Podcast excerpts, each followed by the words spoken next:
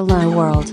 Replicant FM is a podcast by Kantaro and Omami, talking about various topics towards the universe and the future. It's time to talk. じゃあ、バイクトゥー〇〇の話は、そんな感じで。はいはい。ちょっとバイクロアの話に移っていきたいと思うんですけど、はい。うん。バイクロアは、もんじゃくんは、実行委員の一人ですよね。そうですね。うん。5人でやってる。うん。で、そのうちの1人。一人ですよね。形もう最初から入っていてみたいな。いや、えっ、と、最初は入ってなくって、第1回の時は、うんえっ、と、ホームページを作っただけ。あ、そうだったんですね。へえ。えっ、と、ちょうどその時にそのメッセンジャー会社を畳むタイミングで、はいはいはい。ちょっとなんか参加できひんってうんいううんので、えっ、と、第1回は、ホームページだけ。うん。うんうん。で第2回から実行委員として参加してます。なるほど。で、ただその第1回がで、やる前にうん、バイクロアみたいなのをやろうよっていうところからは参加してるんで、うん。で、ちょっとコンセプトみたいなところそうそうそうそう。にも参加していてみたいな感じなんですね。あの、延山シクロクロスっていう、延山でやってるシクロクロスの大きな大会があって、で、それがバイクラの1年前に、はじ、第1回があって、うんうんでそれみんなで行って、はい。あこれめちゃくちゃ面白いと。うんうん。で、これやったら、なんか埼玉でできんじゃないかっほていう、その、コグマガジンの、コグ人が、とかと一緒に話をして、う。はい。で、それと、あと、あの、もみじ市。もみじもみ市じ市って知ってます？わかんないです。あの、多摩川の河川敷で、ほえっ、と、京王閣っていう競輪場の横ぐらいにあるうん場所で、えー年に一回、あの、マーケットが開かれるんですよ。もみじ市っていう。う。はい。で、えっ、と、手紙社っていう会社がやってるのかな。うん。で、日本全国から、その、おしゃれな飲食店とか、ものづくりしてる人を、はいそこに集めて、なんかちょっとしたフェスみたいな感じほうほうほう、河川敷でやってて、今の、あの、おしゃれ系フェスの走り。で、えっ、と、3万人ぐらい来る。すっごい来るじゃないですか。そうそうそう、もうすごくって。はい。で、もう飲食店に50メーターぐらい並ぶ。ええ。で、その、だから、もみじ市に出ることができたら、すごい、こう、ブランド力のアップにつながる。から全国から出たい人がこう、出たいお店が殺到するぐらいの、まあビッグイベント、おしゃれ系女子のビッグイベントみたいなのが。おしゃれ系女子なん女子ね。そうあ、女子しかいない。だ全国のおしゃれなカフェとかがこう集まってはい出店してくる。で、出店ブースもめちゃくちゃかっこよくって、で、行った時にその、テントの、なんかね、コンクリートの土台から作るみたいな。うんうん。出店ブースのために。っ。ていう、その、あのもう、ブースへの気合の入れようが違入れ方が違う。うみたいな。もう売り上げの額が違うから、うんうん気合の入れ方も違ってて。なるほど。っていうのがすごい昔からあって、はい。で、それがすごいねと。で、その、延山のシクロクロスと、もみじ市と一緒にできたらいいんじゃないか。そういうみたいなのをなんとなくはいはい話してて、んで、バイクロアになった。だって、この間が8、バイクロア8。そうですよね。はい8だから、それがまあ、8年以上前にあり。8年うん。で、まあ、これだけ長く続いていて、続いてて。だそこがルーツになってるみたいな感じなんですね。そうですね。うん。だから、延山が、えっ、と、去年9回で。だから、1個少ない。なるほど。一つ上のパイセンみたいな。そう いう感じなんですね。そうです。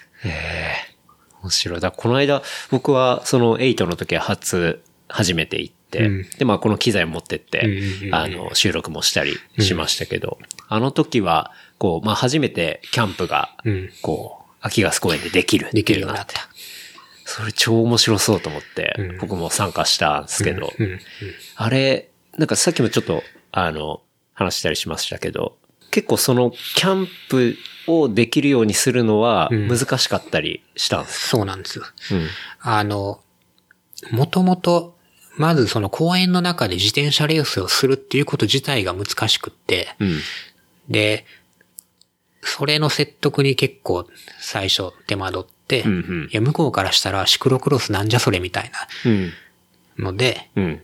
で、ようやく、その、初代の秋ヶ瀬公園の、はい。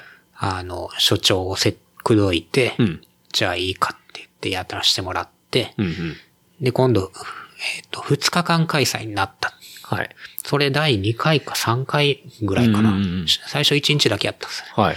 で、その、じゃあ間に帰るのめんどくさいから泊まりたいと。うん。で、キャンプさせてくれって言ってもダメで。うんで、秋ヶ瀬公園は夜間出入り禁止の公園なんですね。うん朝5時に門が開くまでは。入れないと。はい。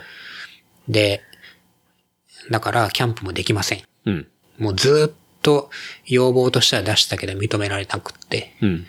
で、それが去年ようやく OK になって。で、なんで認められなかったかっていうと、夜人を入れると、いろんな事件が起こるんですって。その公園の中で。はい。で、それ過去になんかそういうのもがあったってことなんですかね。と思いますねうん。で、その、あの、事件ならいいんですけど、うんその、あ死人が出ると。え、それは、あれですか？寒すぎてってことですかね？まあ、それもあるし、うん。あの、自殺するし、自殺しに来る人がえ？いるらしマジですか？い。で、そうなると、はい。その公園のイメージがすめちゃくちゃ悪くなるから、心霊スポットになっちゃうから、それはまずいっていう話ほがあって、まあそれ秋ヶ瀬公園じゃなくて多分そういう河川敷の大きい公園って多分どこもそうなんやと思うんですよね。なるほどね。うんその真っ暗なところでうん、誰でも入れるようにすると、はいその、そういうのが起こっちゃうから、うんうん。そういう人を寄せてしまうと。公園じゃないところでうんうんやってくださいっていう話になるんやと思うんう。で、なんかそれでダメって言われてて、で、特例認めちゃうと、なんかそういうのが増えちゃうから。うん。で、まあ、あの、結構、表向きはそうなんですけど、実際にはあの公園に住んでる人も結構いて、あ。っていう、あの、うん、住人の方もいらっしゃって。ルン的な人がいるってことですね。で、まあそういうのを片付けるっていうのを手伝ったりもしててさ、初期の頃は。公園の整備も手伝ったりして、うん。で、ちょっとずつそうやって信頼関係を築いて、はい。で、あの、ようやく、うん。じゃあいいかっていうふうになうんなって、で、キャンプできるようになった。はいはで、それが去年。うん。だから本当に地道な信頼関係の構築が実を結んだ8年目みたいな感じ。そうです。そうです。やっぱ続けていくことって結構重要やなと思ってて、うんうんで、あの、公園の所長も変わったりするけど、はいで初代のその所長がすごいいい人で、毎回その新しくなると、ちょっとそういうのやるからって言ってちゃんと伝えてくれてて、へえ。で、まあ、いやいやながらも、その、歴代の所長がみんな協力してくれて、ほあの、なんとかできてるっていう。う。なんとか続いてる形って。ですねうん。で、秋ヶ瀬公園の周りにもいろんなイベントをやってるスポットがあって、やっぱいろんな問題もあって、うん。で、あの、トライアスロンとかやって、うんうん。その、事故がありました、みたいな。全部情報として入ってきて、はいはい。で、そうなるたびにちょっと、あの、開催危うくなったりするんですけど、うんうん。まあ確かに他のでそういうのがあるとちょっと引っ張られたりとかしちゃいますもんね。うん。なんかあの、屋台の発電機が爆発した事件とかあったじゃないですか。ああ、ありましたね。で、ああいうのが来る、うん。あると、うん。今度こう出店の取り締まりが厳しくなったりとかするし、レギュレーション厳しくなったり、まあそういう人の命的な話があると、救護班をじゃあちゃんともっとつけてくれみたいな話とか、そういうことになるってことですよね。裏ではいろいろそういうのがあって。うん。でも、あの、やっぱ埼玉市すごい自転車に力を入れてて、ほうほう。市長からすごい気に入られてて、へえ。で、表立ってはバックアップしてくれないけど、まあ本当に応援してくれってやりやすい。環境になってるなと。ああじゃあ結構行政の方にも、こそう信頼をうん。築きつつあって、みたいそうですね。な。うん。素晴らしいですね、それ。うん。で、その関西市黒とか、うん。あの、東海クロスとか、うん。その関東でもシリーズ戦があるんですけど、いろんな場所でやってて、あれやっぱすごい大変やなと思って、うん。で、やっぱやってる人すごいなって思うんですよね。いろんなところでやるっていうことは、それなりにその土地土地でそうそうそうネゴシエーションしなきゃいけないってことですもんね。うんで、やっぱ自転車でその何百台って走ると、絶対地面が荒れるから、はい公園としてはやっぱ損害なわけで、うんうんで、そういうのをどうクリアしてんのかなっていうのはすごく気になるところであるんですけど。なるほどね。確かに。それまあ相当、こう、まあ、説得しているのか、うん何なのか。そこの部分をじゃあ、もんじゃくん的にはどうやってやってんだろうっていうでもちょっと気になりますね。気になる感じなんですね。うんで、野辺山は本当に、その、牧場のはい。ボスが、うん。あの、理解がある人で、うんうんその、牧場としてはダメージだけど、はい。これは、あの、やっていきたいって言ってや,、うんやってくれてるらしいんで、素晴らしいなと思って。うん。まあ、そういう風なのに賛同してくれる熱い人がいるとうん、話はそうです。まだ進むかもしれないですけどね。うん。で、逆にじゃあそれを都心の東京都内の公園でできるかって言ったらできひんから、うん。お台場でやってたけど、はい。うん。でも、それぐらいしかできてなくって、今まで。うん。うんうんお台場でやったっていうのはあれですよね。東京シクロ東京シクロクロスそうですよね。うん。でやってて、うん。で、えっと、オリンピックまではできないんですね、あれ。うん。うん。会場の都合で。はいはいはい。で、だからこそ埼埼玉でやる意味があるなと思ってて。そうっすね。うん。確かに。そうだ。もう一個話したかったのが、うん。その、キャンプ場があったじゃないですか。うんうんで、その翌日、うん。こう、翌々日か、うん。片付けるときに、こう、ゴミが本当になくて感動したみたいなのをああ、結構、そうそうそう。あの、もんじゃく上げてて、うん。僕もそれ結構思ったんですよ。あの、二日目に、うん。みんなキャンプ場から引き上げた時に、うんうんうん。えっ、と、まあ、決勝コッシーとか応援するのに、あっちのキャンプの方行って見たら、マジで綺麗で、本当ゴミ一つなくて。この、なんていうんですかね、マナーの良さ。そう。あれちょっと 感動した、本当に。て。うん。そのキャンプ場、あの日、えっと、200人ぐらい泊まったのかいや、結構本当にいっぱい人いましたよね。ねぎゅうぎゅうでねうん。な。で、200人ぐらい泊まって、うん。あの、あ、片付けようと思って、その、レースが全部終わる前に、あの、片付けに行ったんですよね。暗くなっちゃうとちょっと見えんくなるからって言って。ほんならもうほとんどゴミがなくって、うん。本当にここで200人もキャンプしたんかっていうぐらいの、で、まあもともとバイクロア自体がうん。ほとんどゴミ落ちてないイベントで、はい。あの、まあ終わった後にゴミ拾いするんですけど、うん。いつもすごい綺麗で、うん。で、すごいいいなと思ってたけど、んまさかキャンプ場まであんなレベルで綺麗やとは思ってなくって、本当にいや、だから感本当に動しました。ね、その、なんか、あれ見たときに、客層の良さ、っていうのをものすごい感じましたね。あの、バイクラ運営としてはやっぱすごい、その素人で集まって、うんなんか見よう見まねでやってみようって言って始まったから、はい。やっぱり全然そのプロが、のイベント会社がやるイベントうんレベルにはなってないんやけど、お客さんとか、まあ参加者のレベルがすごい高くって、うん、うん。勝手に楽しんでくれるし、はい、はい。俺らがもうコントロールできひんところで、うん。あの、自分たちで楽しみを見つけてくれてて、うん。うん。だから続いて、うんで人気もあってっていうのを、こっちが用意したんじゃなくて、うん。勝手に来て勝手に楽しんでくれてる感が すごくあってうんうん、もうすご、もうすごく助けられ、助けられてますねで。もすごいいい状態ってことですよね。うん。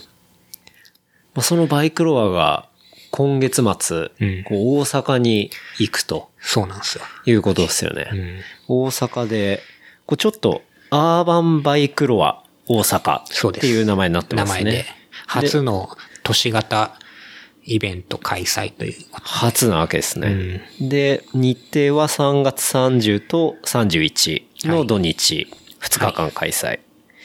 で、場所が大阪梅田梅北大、梅北二期区域はい。特設会場っていう。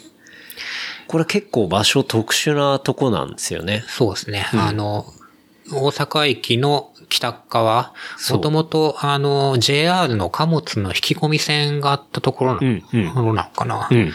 で、そこが再開発されて、うん。めちゃくちゃでかいビルとでかい公園になると。うん。うん。で、えっ、と、そこ、今はその地下鉄の工事をしてて、はいその間地上は工事できないから、うん。広い、あの、さら地をうん、なんかイベントにつ使えるようにあちこちに貸し出してて、はいはいはい。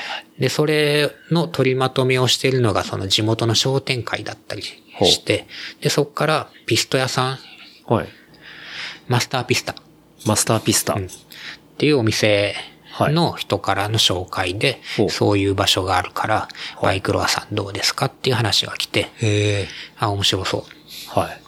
で今ちょうどあの、木下サーカスがテント張って、そこで、あの、公演をしてて、でそれが、あの、終わった後に、はい。えっと、もう4月1日からその地上の工事が始まるっていう、はい一番最後のはい。日にうん、バイクロアでじゃあや、やりましょうっていう。お工事着工前々日からそうやるってことですね。その直前。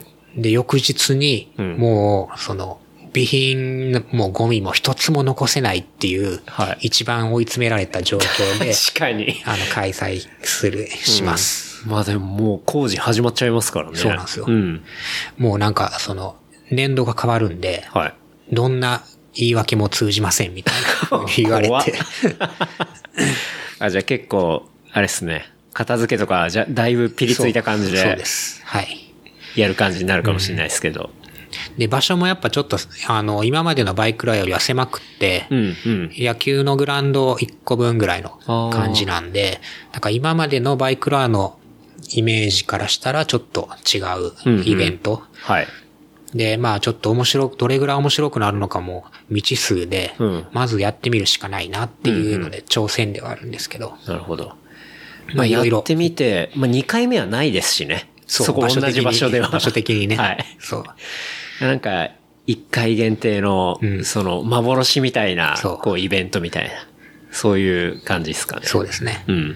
だから、梅北うん。っていう名前で場所をこう決めてるんですけど、うんその後その場所が梅北って本当に呼ばれるのかどうかも、まだわわからない。かんないっすよね。確かに。うん。本当にグランフロントとか近い。あたりっすよね。うんそうそうそう。本当大阪駅のの横ですね。うん。北側で。うん。で、まあ、シクロクロスのレースと、あと、はいえっ、と、固定ギアのクリテリウムと、はい。あと、その、自転車関係のいろんな出店、うんうんあと飲食の出店はい。がある予定ですね。なるほど。で、それの、えっ、と、土曜日と日曜の開催で、はい。その間に、えっ、と、ナイトパーティーを。やりますお。で、白州にも来てくれてるクロマニオンのライブとか、はい。はいあ。と、えっ、と、ズイフトのうんレースとかっていうのを、ほうえっ、と、クラブイベントみたいな形でやる予定なんで、えーそれは、その場でやるわけじゃないですよね。クラブで、がはい、ちょっと移動して、はいえっ、と、えっ、と、場所が、えー、場所がコンプファンクレコーズ。ポンプファンクレコーコズン。プ、コンプ。コンプファンクレコーズっていうレコード屋さん併設の、えっと、イベントスペースみたいなのがあって、そこでやる予定です。そこでじゃあ、ナイトイベントが。はいズイフトってことは、またそこでも自転車を乗ったり漕ぐ必要が。できるし、はいライブあり、ライブあり。酒あり、はい。食べ物ありみたいな。いろいろあります。お、いいっすね。うん。じゃあもう、その3月末2日間、はい。大阪周辺にいる人とか、はいまあ遠くからでもね、そうですね。いいかもしれないですけど、まなんか、秋あの、海外からも結構来るっていう話を聞いてて、あそうなんですかその固定ギアの、あの、クリテリウム目はい的はいはいでうん、結構海外から来るって言ってるんで。じゃあ海外勢の面白い走りとかも見れるかもしれないし、みたいな。はい。なんか秋ヶ瀬とはちょっと一味違った、うん違う感じ。アーバンなバイクロアが見れるってことですね。で、コース自体もちょっと短くって、全員で用意ドンっていうよりかは、えっと、勝ち抜き戦みたいな、少人数の勝ち抜き戦みたいなレースになる予定なんで、うん。またちょっと必要なテクニックが変わってくるかもしれないですうん。ね。うん。うん。なるほど。じゃあ今あれですね、3月末に向けて結構その仕込みとかもそうなんですよ。忙しい感じですねそうなん。ですよ。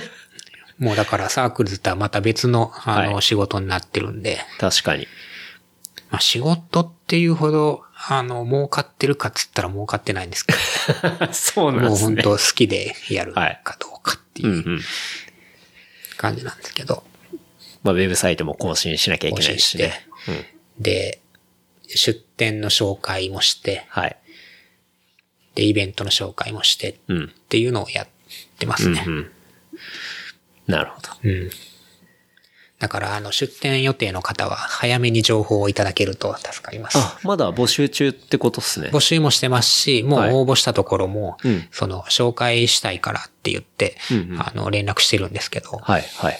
あの、なかなか返事が返ってこない。あそうなんですねそうで紹介っていうのはそのウェブサイトでどういうお店なんだっていうのを紹そうそう、介するってことですよね。今回の出店の目玉は何ですかみたいなのはいはいを聞いて回って、紹介してる。うん。じゃあまあもし、これを聞いていてですね、大阪周辺でね、あの、はい。お店あるから、出店したいなって人もそうだし、はい。こう、あの、出店も決めてるんだけど、その、もんじゃくんのメールをね、あの、仕方されてる方はですね、はい。あの、レースいただけると、業務ちゃんと協力できますからっていうことですよね。やっぱできれば、その来てくれた人にも楽しんでもらいたいし、うん。あと出店してくれたお店もいっぱい売れたなとか、そのお客さんといいコミュニケーションが取れたなっていう風になると一番いいなとうん。まあ、思ってて。それ一番大事ですもんうんね。そう。だから、事前にできることはできるだけやりたいなと思ってますんで。ですね。はい。あと、ライダーもまだ申し込み受付中の感じですか？そうです。えっ、と、レース出る人も、はい。もう埋まっちゃってるレースも何個かあるんですけど、ほうほう出れるレースもまだあると思うんで、うんうんで多分当日エントリーは今回はなくって、はい。あの事前だけになると思いますんで、うんうんあの、やっぱ走ると楽しいんで、ほあの、見に来るだけというよりか、レースエントリーしていただけるといいかなと思います。う。ありがとうございます。じゃあちょっと、うん。アーバンバイクロア大阪はい。3月末でございますというところですね。よろしくお願いします。はい。で、5月にもあるんですよね。5月にもあります。そもうめちゃめちゃ忙しいでう。す。そう。全然休みないで。そうなんですよ。うん。あの、5月にある方は、5月は25、26日に、はいえっ、と、白州の森バイクラー5っていう、ことで、こっちは5年目になる、うんうんえー山梨の、えー白州っていう、はい。えっ、と、サントリーのあの、南アルプスの天然水を取ってる工場のちょい横ぐらいの、はいめちゃくちゃいい場所で、うんうんえっ、と、キャンプ場全部貸し切って、うんえーバイクロアっていう、まあ、自転車レース兼キャンプイベントみたいなはい。のを、えっ、と、今年で5回目開催する予定なんで、うんうんそれも間もなく、えっ、と、レースエントリーなり、出店募集なりが始まると思います。うんうんそちらもよろしくお願いします。はい。そっちは結構サウナもあったり、みたいな。もともとバイクラーは自転車レースだけじゃなくて、いろんなコンテンツを。こう集めてきて、ごったにでやるんですけど、うんだから白州は、えっ、と、ボルダリングとかもあって。ランニングとかもあって。あ、でランニングもあるんですか？ランニングもありますお。あの、ランボーイズ、ランガールズの、あ、はい。あの、割と家の近くにあります。そう 毎年協力してくれてて、うんうらえっ、と、近くの山まで一緒に走っていって、へー。トレランの講習会みたいなのをやってくれたりとか、はいはいはい。あと、えーベルガ内で今度、えっ、と、外岩を見つけて、うんうん。で、ルート設定してボルダリングやったりとかっていうのもあって、で、その中の一つで、僕のおすすめはそのテントサウナパーティーっていう、はい、はい。その、サウナ、えーテントでサウナを、あの、できるようにして、うんうん。で、サウナから出たら、えっ、と、目の前の川に飛び込むっていう水風呂の代わりに。そこで御礼いけるわけですね。そうそうそうそう。ああ。そうです。で、それがめちゃくちゃ良くってですね、まず水がいいっていうのももちろんあるんですけど、うんだって、まあ拍手って、あれですよね、ウイスキーの、あの拍手のあの場所ですよね。うんだから水がいいからっていうことですね。そうですねうん。で、その綺麗な水が目の前にあって、はいで、サウナがあって、っていうのを体験できる。うん。で、もう、あの、それだけのために来てもいいかもしれないっていうぐらい、去年良かったんで。うんうん。で、ちょっと去年、去年もやったんですけど、去年すごくわかりにくい場所っていうかもうそこしかないんですけど、うん。その、コース横切っていかないとダメだったんで、ちょっとわかりにくかったんですけど、うん。え、そのテントサウナのテントサウナの場所があだから、やってるっていうのを知らん人も結構いたりするのかなと思ったんですけど、はいものは試しやと思って、一回ちょっと体験してほしい。うテントサウナ。テントサウナ。いいっすねケンタロウくんもサウナ結構行く？サウナ、なんていうんですかね、風呂入りに行った時に、こう、サウナあるところを、まあ、ちゃんと選んでいく感じですね。僕も全然好きですね。本当に学生の時とかも、えーまあ学生時代に一緒によく遊んでた友達がプロボクサーだったんですよ、うん。その時。もう今引退しちゃいましたけど。で、その減量にちょっと付き合ったりとかして、一緒にまあサウナ入ったりとか、はいはいはい。学生の時もすごいよく行ってたし、うん。今でも全然好きで、うん。うん。特に今寒い時期とかは、ん。うんサウナ行ってちょっと体温めたいなって、えあんまり頻繁には行けてないですけど、そう、だからサウナって、その、ボクサーが減量するとかっていうイメージがすごくあって、そうですね。僕も割と慢するそんなイメージありましたけど。うんのがあって、で、あんまりこれ以上痩せる必要がないから、あんま自分には関係のないものかなと思ったら、全然そうじゃなくて、うん。で最近、あの、サウナまた流行ってて、流行ってますね。でそれでこう、初めてそのテントサウナに行ったのが初めてのサウナ体験だった。初めてのサウナ体験で、テントサウナ。テントサウナで。で、そのバイクトゥーサウナっていうのをはいやってる人たちがいて、自転車で、えっ、と、テントサウナやる場所まで行って、はい。で、テントサウナ入って、うん目の前の池に飛び込むっていうのをやって、はいはいめちゃくちゃ良くって、うん。あ、そのバイクトゥーサウナはまた、その、さっき話したバイクトゥー〇〇とは別別ですね。なんですよね。うん。あの、大阪のムーブメントっていう自転車屋さんはい。と、あとオタクハウスっていう自転車好きの兄ちゃんがはい。やってるやつで、またテントサウナパーティーの主催者とは別なんですけど、まあそこまで自転車で行きましょうよっていうのとくっつけてイベント化してやってて、そう言ったらもう、新しい世界がそこにはう。広がってたんですね。そう。え、あのテントとかって結構ちっちゃくなって、みんな担いで行ったりするってことですか、誰かが。いや、えっ、と、テント自体は車で運んでるのかな。ああ、そうなんだ。だからテントサウナ自体は、あの、自転車とは関係ないんで、うんうん。割と設置しやすい場所でやってるみたいですね。バイクトゥーサウナはじゃあ、あの、テントサウナはまあ車とかでそこに持って行って、そうそうそうで、そうそこまで他の人はまあバイクで行ったりする。はい自転車で行ったで、りする。ハイクで行ったりとかっていういろんな人たちがいて、へやっぱ野外でやるとすごい気持ちがいいし、うんうん。うん。っ確かにな。ていうのをあのバイクロアでも体験できるようにしたいって言ってこう、オファーしてうん来てくれることになったんで。ああ、はい。いいっすね。あのテントって何人ぐらい入れるもんなんですか、一気に？えっ、と、一針6人かな。お案外入れるんですね。6人。は頑張れば8人いけんのかな ?6 人かうんうんうん。な。で、もう、もうちょっとでっかいテントも導入したらしいんですけど、そっちはまだ入ったことがなくて、へえ。やっぱもう引っ張りだこであちこちでやってるみたいで。はいまあバイクロアでなくても、うん。あ、じゃあ、結構そのテント持ってる人は、うちのイベントも来てくれ、こっちも来てくれ、みたいな感じそうそうそうそうな状態なんですそう、ね引。っ張りだこですね。うーん。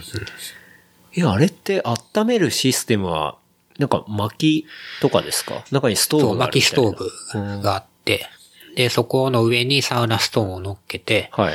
で、一緒に温めて、で、たまにそのロールでうん。水かけてはい、蒸気発生させてっていうのをやって、へえ。で、だいぶ時間来たら目の前の川に飛び込んで。飛び込むっていうあ、。それ絶対気持ちいいですよね。めちゃくちゃいいですねうんそんなテントサウナもあって、あってで、自転車も楽しめて。楽しめて、ランニングもあったり、はいボルダリングもあったり、はい。するのが、白州の森バイクロア。森バイクロアですね。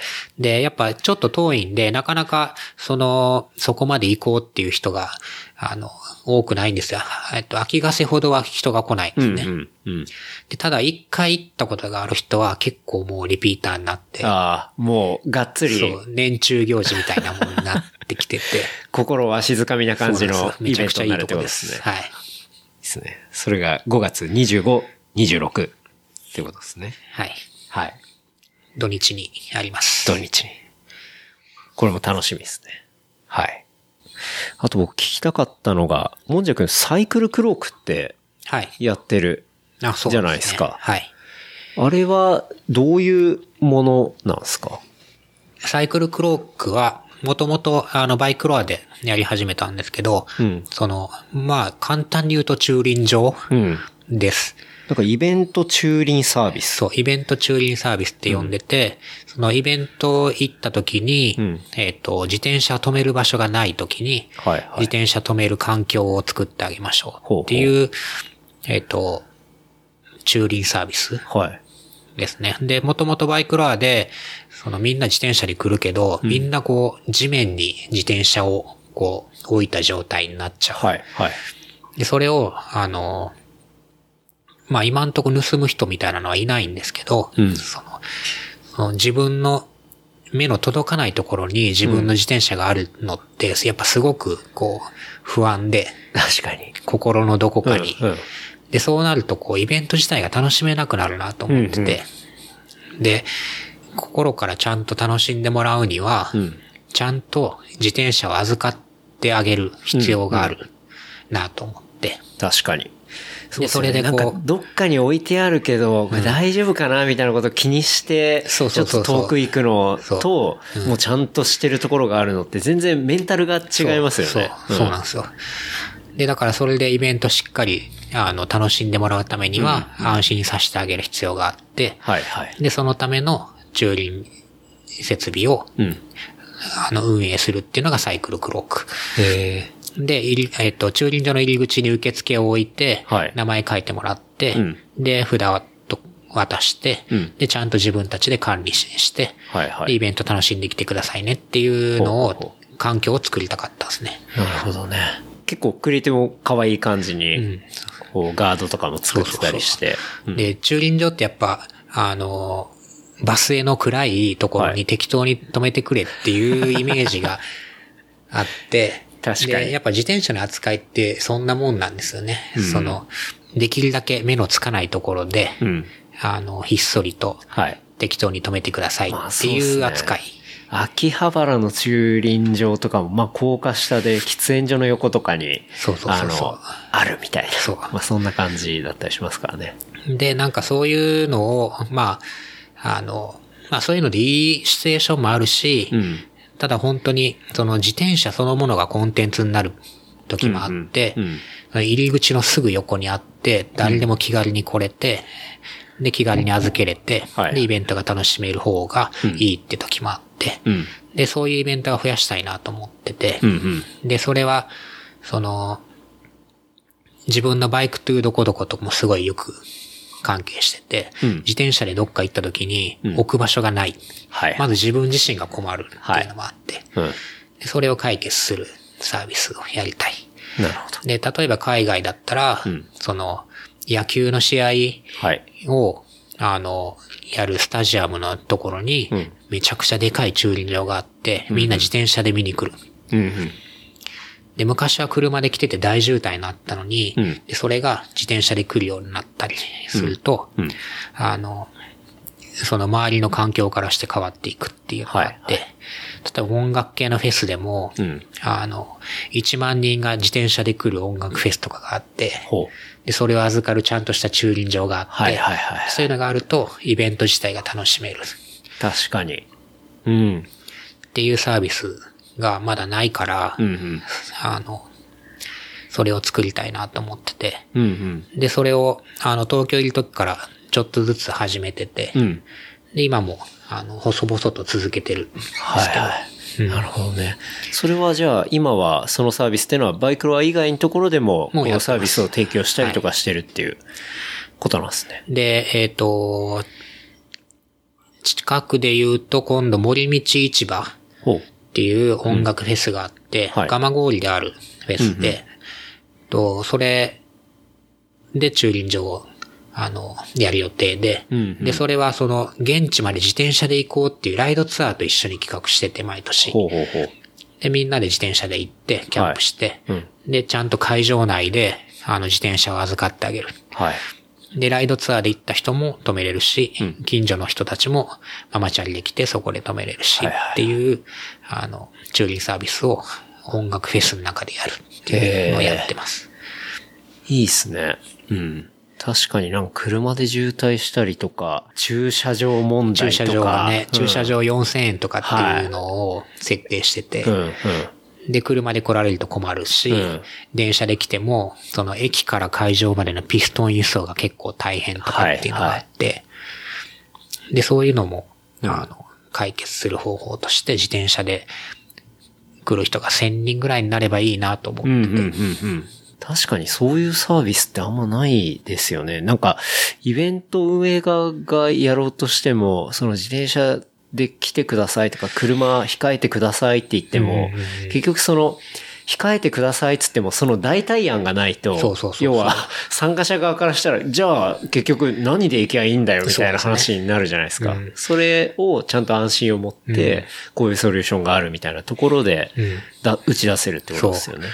で、行政側が用意する、例えばイベントの駐輪場っていうのは、うん駐輪スペースだけなんですよね。うんうん。で、あの、要はスタンドがある自転車前提になってて、ああ、あの、ガッチャンって言って止めるって、はいこう、ずらーって並ぶ。はい。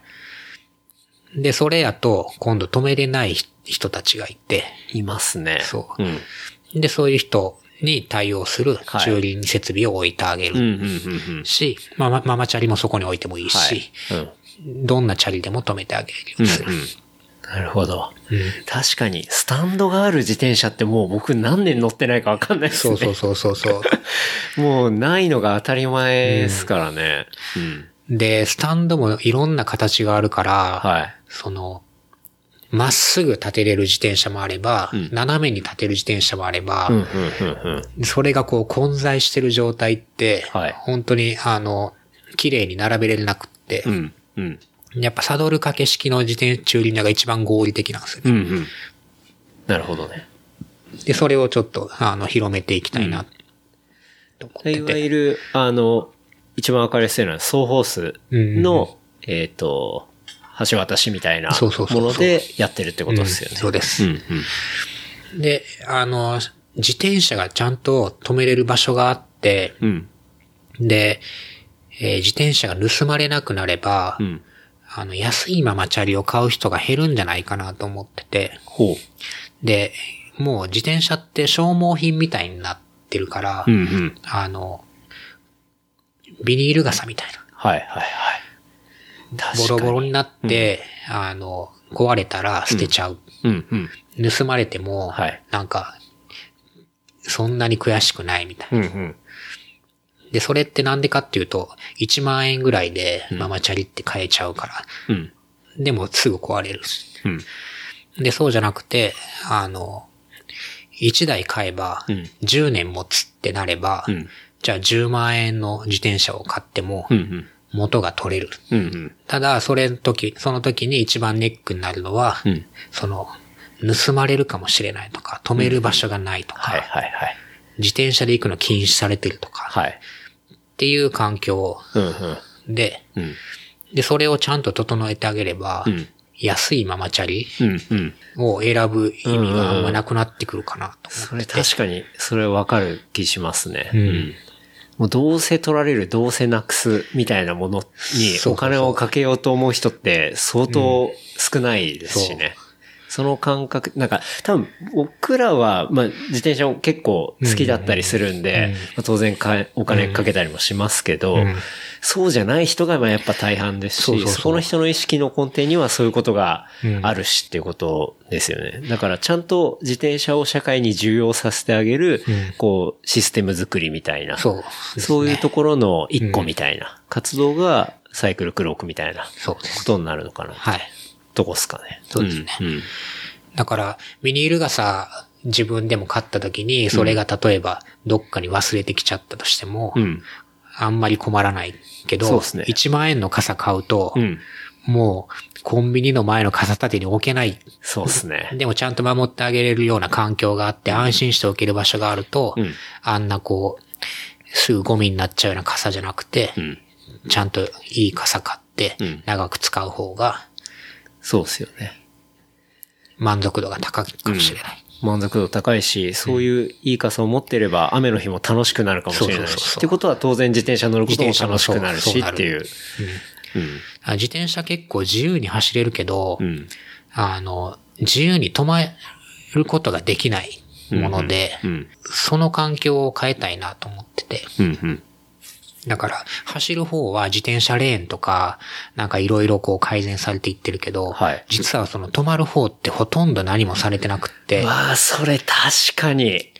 うん。で、あの、どっちかってそっちの方が重要なんじゃないかなといや、思って。だって都内とか止めるとこほんとないですよ。ね。うん。大抵がもう、ここダメです。ここダメですの張り紙はいっぱいあるんですよ。そうそうそうじゃあどこならいいんですかみたいなのが全くないんで。で、あの、地下まで降りて駐輪場止めてくださいってなったりするんですよね。うん、うん。で、自転車ってそういう車みたいな乗り物じゃなくて、もう入り口の横までパッて行って、そこにパッて置いて、パッて用事しに中に行くっていうぐらい気軽な乗り物であってほしいなっていう思いがあって、うん。あの、徒歩5分のところに駐輪場あるんで、そこに行って止めて歩いてきてくださいみたいなのって、んちょっと違うなと思うんですうん、よ。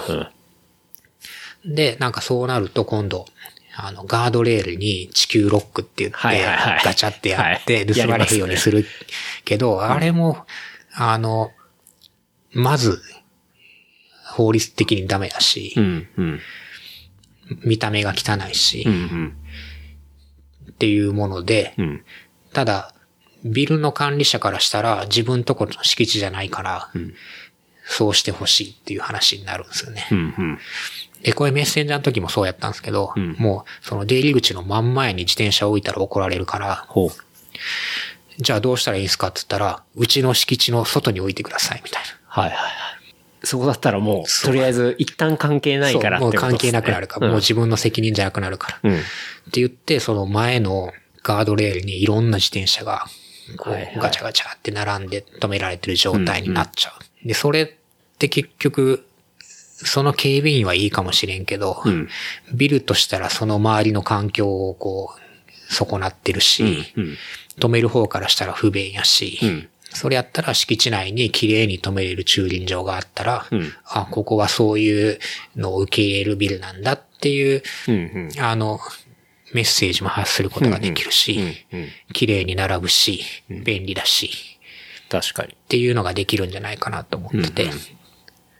ただその消防法的な問題があって、なかなかそんな簡単にはいかないんですけど、うん、うん。まあでも、あの、止める場所がないっていう問題っていうのはすごく大きい。そうっすね。で確かに。、あの、ニューヨークで自転車がすごいこう、増えた時期があって、で、それ、まあテロの後とかに自転車通勤する人が増えたんですね。はいはいはい。で、それを、あの、渋滞も解消できるからどんどん推進し,、していきましょうっていうことになって、で、まず市長が最初に何をやったかって、その自転車をビルの中に持って入って、職場まで持っていけるようにしてくださいと。はいで、そうした、そういう環境ができた会社は、税金安くしますよっていう風にしたんですよ。そういうことをやったんですね。で、みんな税金払いたくないから、その、え、あの、業務用エレベーターから、はい。自分のオフィスのとこまで、あの、自転車運べるようにして、うんで、オフィス内に自転車を置いて、うん。はいあの、自転車通勤できるようにしたんですよね。はいはいはい。自転車レーン作りましょうとかじゃなくって、んまずその止める場所を確保しましょう。うん。多分外に置いたらすぐパクられるんやいや。絶対そうですよね。うん。だそれを増やすためには止める場所っていう方が重要。うん。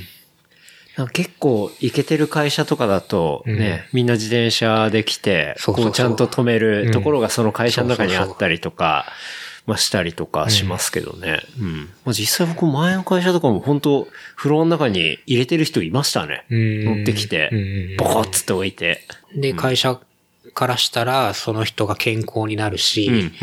あの、仕事ができるようになるかもしれないし、うん、うん。ただ、そのめんどくさいのは、その、福利厚生の面でうん、事故ったらどうすんのかとか、まあまあ、そう、そこはあり交ますね。通費どうやって払えばいいのかとかっていうのがあって、うん。確かに。でも、結構その、走らすとこを整備するんじゃなくて、止めるとこそも。当然ワンセットなわけじゃないですか。そうです自転車ってだってずっと走ってるものじゃないんで、まあ止まるんでっていう。そう。そこの部分もセットで、ちょっと考えてほしいですね。そうだねうん。だからまずイベントの駐輪場として今サービスはしてるけど、んまあそのうちその止めること全般に関して、うんあの、サービス提供できればいいなと思ってて。確かにそれ、うん、すごいいいと思いますね。うんで、まあ広告にもんうまくやればなるし、うん、うん。場所によっては。確かに。うん。っそうですね。だそういう活動ってことですね。ていうのも活動を、まあ本当はそっちをメインにやりたいぐらいの、うん、うん。あの、内容なんですけど、うん。まあ徐々にはい。やっていこうかなと。まあ、イベントやるにも、その分の、なんていうんですか、木が必要だったりとか、そうそうそうそう結構あれ物量いりますよね。駐輪場、その、えっと、シートをふっかけるための、ラックがね、ラックを用意すると。で、で、前、東京でやった時は、その木材が全部自分家の中にあって、ええ結構大変やったですね。それもう、それだけで一部屋埋まっちゃいそうぐらいな感じですね。で今ちょっとサークルの事務、あの、倉庫借りたりしてるけど、家の中にもあって、うんうん。で、呼ばれたらすぐ行行けるようにはいするっていう。200台収容しようと思うと、まあ、ハイエース 1, 1個いるかな、ぐらいの感じになっちゃうんでう、ん。そっか。それはもう在庫を持たなきゃいけないし、うん。まあその部分の苦労も結構あったりはするってことですね。まあ、徐々にノウハウは溜まってて、うんうん。ちゃんとサービス化したいなと。うんうん。で、もう一つはそのイベント主催者側の意識が変わらないとうんダメかなと思ってて、うん。その、駐輪場にお金払いたくないじゃないですか。うんその自転車ユーザーとして。はいはいはい。例えばまあ100円でもいいけど、うん。結局100円じゃペイできひん料金取っても、うんうんうんじゃあお金かからんその辺に止めるわ、みたいなはいはいはい。人が出てきちゃうと、うんうん。あの、結局バラバラになっちゃうから。そうですね。あんま意味なくなっちゃいますもんね。だからどっちかっていうとイベント主催者側がうん全員の自転車を、うん。あの、預かりますよっていう意識で、来るお客さんに対するサービスとして提供しないとダメで、うん。ただそこにコストをかける意識があるかっていう。うんうん。なるほどね。確かにその部分っていうのは結構地道に、こう、じわじわ伝えていかないといけない意識改革の部分だからまあなかなか明日すぐできるみたいなチェンジではないですね。うん。でも、さっき言ったみたいに自転車で来てもらうことによるメリットとか、その、そこにお金を、サイクルクロックにお金をかけた分、うん。削減できることも多分いっぱいあるはずだから、まあそこの部分をちょっと大きい視点で見て、うん。うん。イベント主催者側の人には、まあ気づいてほしいな、みたいな感じですかね。そう、だから森道市場はそのあたりすごいよくわかってて、うんうん。で、駐車場予定地だったとこはどんどんマンションが建っちゃって、はい。どんどんその駐車場減っちゃうと。うんうん。じゃあどうしたらいいか、自転車で来てもらおうっていうので、うまくそのニーズと合致して、はいはい。あの、導入してもらうっていううん。形になりますね。なるほどね。うん。で、それが、えっ、と、5月の末にありますお。えっ、と、ガマ氷の、えっ、と、ラグーナかな。で、それ10万人ぐらい来る。規模がでかい。めちゃくちゃでかいイベントで、すごいですね。で、まあ自転車で来る人っていうのはやっぱまだまだ少ないんやけど、それをもう増やしていきたいなってすごく思ってて、えっと、5月31日から6月2日まで、お、5月31から6月2日。でじゃあ3日間。3日間、うん金土日から。はい。で、えっと、ガマ氷でガマゴリ。あって、その会場の中に、はいえっと、駐輪スペースがあって、うんうん誰でもと無料で止めれる。うんうん。で、サークルズからそこまで自転車で行くツアーもやるっていうバイクトゥー森道市場バイクトゥー森道市場ですね。やりますんで、はい。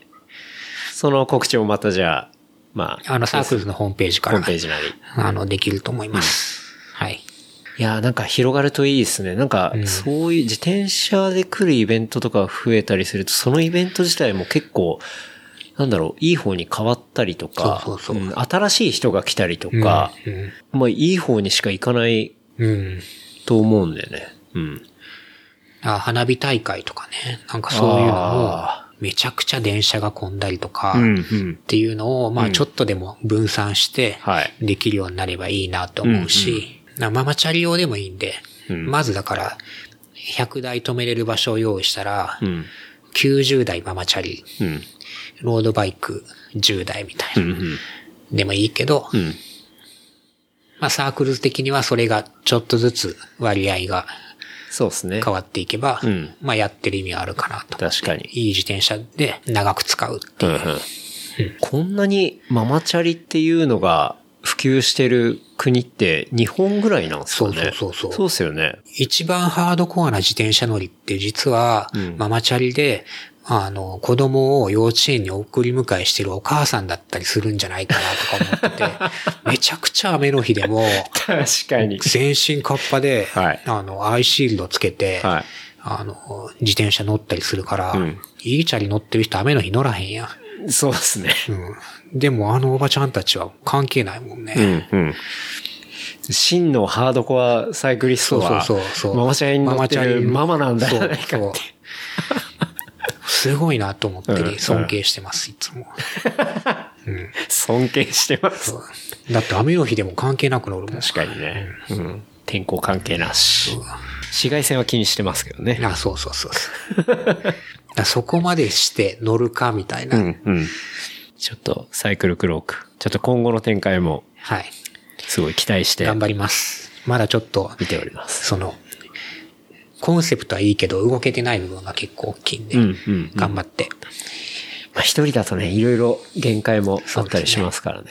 まあ徐々にっていう感じですかね。じゃあもうちょっと時間もだいぶ来ているんで、最後おすすめコンテンツおすすめコンテンツ。なんかありますかね？うーん、なんか自分でおすすめというよりかは、今からこれやりたいなっていうのでも大丈夫ですか？俺あの、ズイフト、さっきそのバイクラーでもやるって言ったけど、はい。ズイフトやりたくって、うんうん。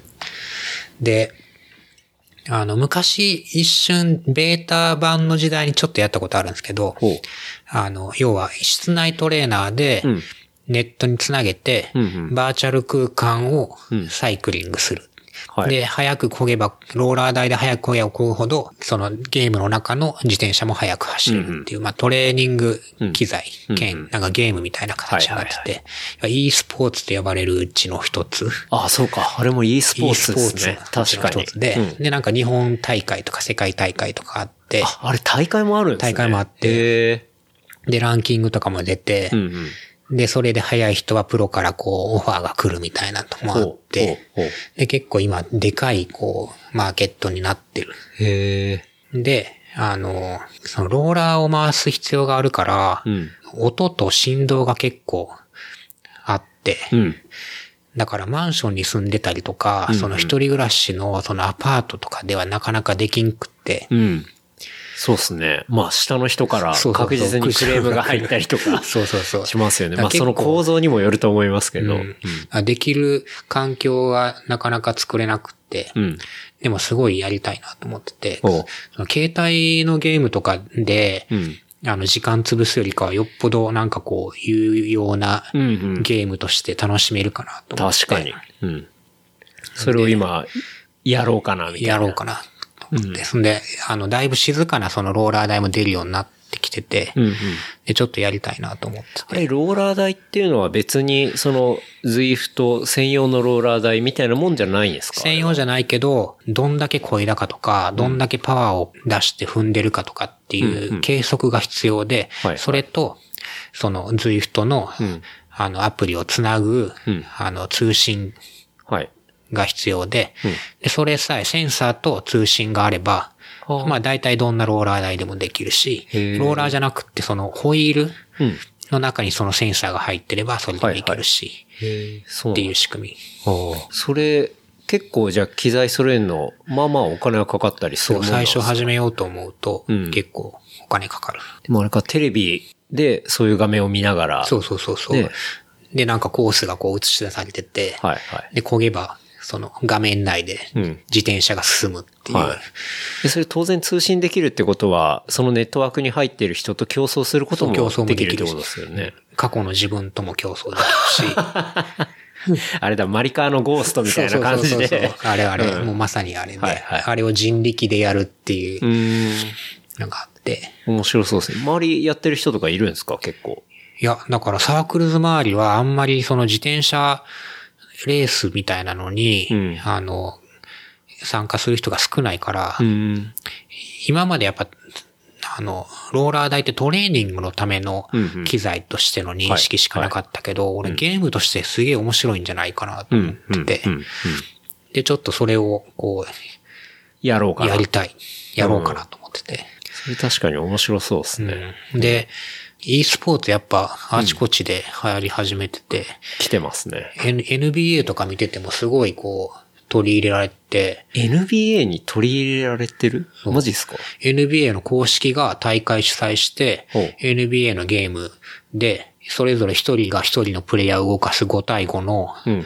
バスケのゲームの大会をへやってて、ほで、見てる方からしたらまだやっぱいまいちうん。面白くないんやけど、うんうん。やってる方はもう決まったらよっしゃーみたいな、選手ばやりにあの喜んだりして、へあ面白そうと思って。面白そう。バスケのゲームってなんか、それぞれチームご、チームを操るワンプレイヤー、対ワンプレイヤーみたいなのがなんかバスケゲームかなと思いましたけどそのもうプレイヤーごとに、そう5対5ちゃんとでリアルなプレイヤーがいるってことですね。もうほとんどバスケやんね、そうなってくるとね。確かに。うん。あそういう自転車版として、うんそのズイフトっていうのがあって、うん。それは結構面白そうだなと。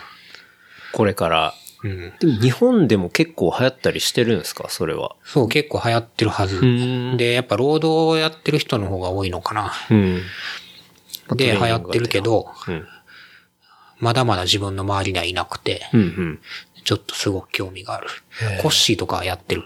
ああ、コッシーね。確かに、コッシーやってるようなツイートとか見たかも。うんうん、うん、うん。もうでもレース勝つためにうんやってたりするから、そのローラーをいかに面白くやるかっていう。はい、はい、はい。うん、ちょっとそれは興味がある。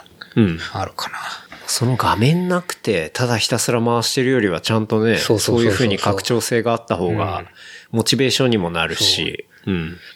だから、ゴール決めないと、まず走り出すことすらやらへんって言ってたけど、うんうんまあ走ること自体がちょっと面白くなるんであれば、うん、うん。結構俺の中では革命的やなと思って。確かに。なんかそれコースとかで、うんこう、面白い観光地とか、なかなか走れないようなとことか、そうそうそうそういうデータがあったりしたらすごい面白そうですけどね。もう走りに行かんでいいや、みたいな。外に。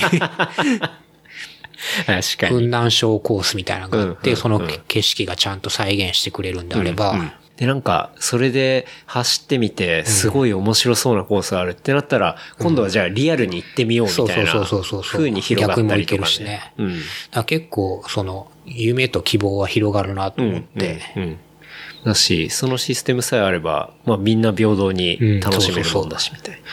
この間、あの、エースコンバットっていうはいゲームが出て、そはいの、戦闘機を、エースコマンド、はい。あの、何？そのバーチャルリアリティの中でん、その操縦したら、はい本物のパイロットうん。と同じ体験ができるみたいな。右向けば右の空間が見えて、はい。それ自転車でもできるんちゃうみたいなのがあって、。え、それ、Zwift って VR も繋がってるもんなんですか？VR 繋がってんのかな？繋がってなさそうーん。う。まだちょっと昔のポリゴンっぽい感じの、はい。あの、ゲーム感なんですね。ゲーム感あ見て、画面見てる感じでは、うんうん車体傾けてもあんま関係ないし、あ。あ本当にもっとしっかりバーチャルの空間作ればうん、かなり面白くなりそうな気がする。あ。まあでも運動中に VR つけてるってもう相当汗の問題とかいろいろありそうですけどね。ありそう。うんうん。みんな扇風機前に置いてやってるもんね。ああ、ローラーやる人そうっすもんね。そうそうそううん。じゃあちょっとだから Zwift ね。どういうのがいいのかなこう、本当にもう全面モニターの箱の中に入ってやるのがいいのかな、うん。なんかそういうゲームありますよね。ガンダムのゲームとかでうねこう球体の中に入っうんうんうんて、うん360度モニターみたいなので、つ。やれるゲームとかありますからね。なんかそれ系になったら、うん。そういうのをだいぶ拡張して、面白いかもしれないですけど、まあ家に置くんだったらもう相当、マニアで資金力もないとなかなか難しいですけどね。うん。でも多分何年かしたらもうゲームってそういう世界になるんやろうなって思うから、うん、うん、うん。まあ、どんどんそっちの世界にコネクトできるような、そうそうそう、そうなってくるね。うん、設備とか出てくると思いますしね。うん。うん。だからちょっと今からやってみたいなとうん、思って。うん、うん。いいっすね。じゃあ、ズイフト、ちょっとこれからやりたいコンテンツとして。うん。うん。サークルズの3階でできるようにしようかな。ああ、いいんじゃないですか。あの、金取って、はい、ワンプレイ100円でみたいな、はいやって。ちゃんとがっつりいい感じの設備整えて。そうそうそう、整えてあげて。うんなんか2台ぐらいあったら勝負とかもできて勝負できるしね。うんうん。なんか昔大阪で、あの、なんだっけな。あれ、ど忘れしちゃった。えっと、ローラーで、こう勝負するみたいな。あーそういうクラブイベントあれゴールドスプリントあ、そうだ、ゴールドスプリントか。うん。ありましたけど、うんあれがもっとバーチャルにつながって、そうそうそう。んやっていくようなもんですね。うん。うん。なんか自分が何ワット出してるかとか、あと人の後ろに入ったら、うんこう、風の抵抗がなくなってちょっと速くなるとかっていうのまで再現されるらしいから。あ、そうなんですか？そうそうそう。それなかなか細かいとこまで。そうそうへえ。ら徐々に多分本物に近づいていく。はいはいはいはい。で、この間日本選手権とかやってて、ほで、ちょっと見てたけど、う。うん。まだまだそのゲームとしての穴がいっぱいありすぎて、ほう。すげえなんか問題になってて面白かった。日本選手権やのに中国人の早いやつが名前変えて参加してたりとか、全然整備甘々なんですね。そうそうそう。ん。とか、そのまあ、き、あの、オンラインでやるから、うんみんな違う機材でやってて、ああ、そっか。機材ドーピングは簡単やったりし、うん。しかも見えないですしね。見えないから、うん。そそっか、チートが可能う、っていう。そう、チート可能だったり。だからもうちょっとでかい規模になるとみんなで集まって同じ環境でやったりするけど、うん。うん。だってそれ見えないから下手したら人が漕いでるのかすらかどうかもわからわかんないですもんね。そうそう。単純になんか、マシンで回してるかもしれない。回してるかもしれない。うん。まあでも、多分発展していけば結構面白くなるんじゃないかなと思ってて、ちょっと、 Zwift、楽しみですね。やってみたい。はい。がっつり。うん。じゃあ、おすすめコンテンツはそんな感じで。はい。はい。ありがとうございます。ありがとうございました。じゃあちょっと最後、事務連絡をさせていただきますね。はい。えー番組の感想フィードバックは、ハッシュタグ Replicant FM、ハッシュタグ Replicant FM までいただければありがたいです。で、話したトピックスをまとめたショーノートは、レプリカント .fm、レプリカント .fm まで、アクセスいただくと見ることできますので、ぜひ見てみてください。あとは、最近オープンしました、ショップですね。レプリカント FM.shop で、サポーターグッズ見ることできますので、こちらもよろしくお願いします。はい。こんな感じですかね。はい。